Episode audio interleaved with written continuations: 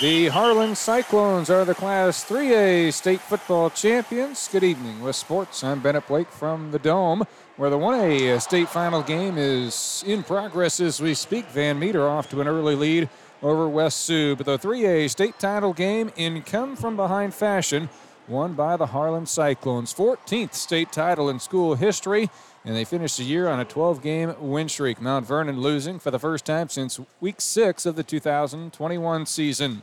Defense carried the Cyclones for much of the game as they held a short handed Mustang squad to 64 passing yards and 42 yards on the ground. Mount Vernon was without starting quarterback Joey Romberg.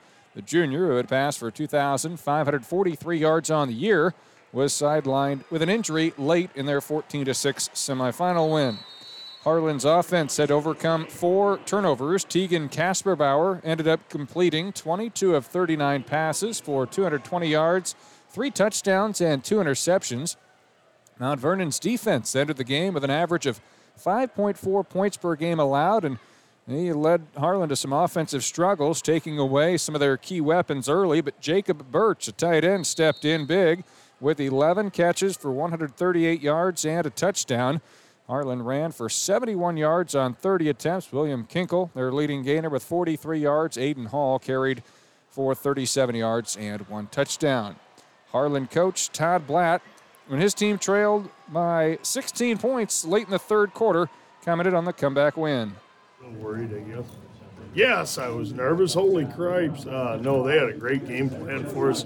Kudos to them. Man, they played their hearts out they had a, you know, their quarterback was out and they had a great game plan. You know, we just we were able to execute late in the ball game, come back, and man, is that it, I don't know. There's if there was ever a, a signature Harlan win, that was kind of like, boy, it was a little reminiscent of 2003, I would say. I, uh, I was actually just sitting down out there and kind of contemplating. I played a lot of football in my life, but man, that was that was something special there in uh, the fourth quarter. Just unbelievable effort from the kids and believing in themselves and, and uh, able to come back and get the job done there. That was. I just, I'm so proud of these guys. I, I don't know what else to say. We'll have much more with Coach Bladt coming up in sports tomorrow morning as the Cyclones were able to capitalize on some Big plays in the fourth quarter through the air. Cade Sears had a 48 yard TD catch late in the contest that put them in front, gave them their first lead since a 7 6 uh, first quarter advantage. But it was Mount Vernon kicking a field goal late in the first half to lead 9 7 and using some big defensive plays in the third quarter to build the lead as large as 16. Jackson Jaspers ran an interception back 26 yards for a touchdown, and Jensen Meeker's interception on the next series set up a Henry Ryan one yard sneak which put Mount Vernon in front 23 to 7 with 428 left in the third quarter. Harlan got on the comeback trail. Jacob Birch got a six-yard touchdown with 16 seconds left in the third. And Cade Sears hauled in a two-point conversion to close within 23-15. Then, with three minutes and 39 seconds left in the game, it was Sears catching a three-yard pass from Kasperbauer.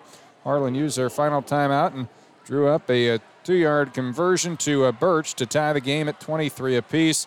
Harlan's defense got a big stop, which allowed plenty of time for the Cyclone offense to go in for the game winning score. A 48 yard touchdown pass was the 15th TD grab of the season for Cade Sears, and it gives Harlan their 14th state title.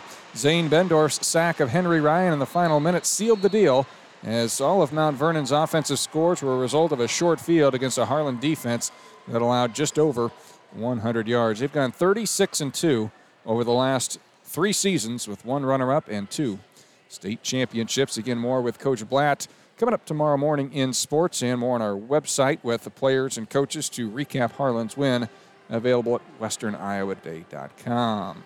The preseason girls basketball rankings were released today, and Woodbine is ranked number six in Class 1A, West Stanton at number seven. Martensdale St. Mary's rated eighth. East Mills is 10th, and Earlham at number 13. The top ranked team in the state is Bishop Garrigan Algona. In Class 2A, number one is Dike New Hartford. Local squads rated include two Western Iowa Conference teams in the top five. Underwood is fourth, and Treynor is fifth. Also, Logan Magnolia, number 13 in Class 2A. In Class 3A, it's Estherville Lincoln Central holding the top spot. Des Moines Christian, the only team from an area conference that's ranked. The Lions, number 11. Top team in 4A, Bishop Heelan. Locally in 4A, Lewis Central at number 9. 11th is Glenwood, and Winterset ranked 15th. And in 5A, Waterloo West is the number one girls basketball team in the preseason rankings. Boys Wrestling District postseason assignments came out today. In Class 1A, ACGC will host a district. Some of our immediate coverage area teams will compete there with the spots on the state tournament on the line include Nodaway Valley OM, ACGC, and AHSTW.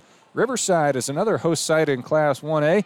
Cam will be there along with Griswold and Riverside in Class 2A. Atlantic and Audubon, as well as Harlan, are both assigned to the Glenwood District 5 Class 2A postseason wrestling tournament. More sports on our website at westerniowatoday.com.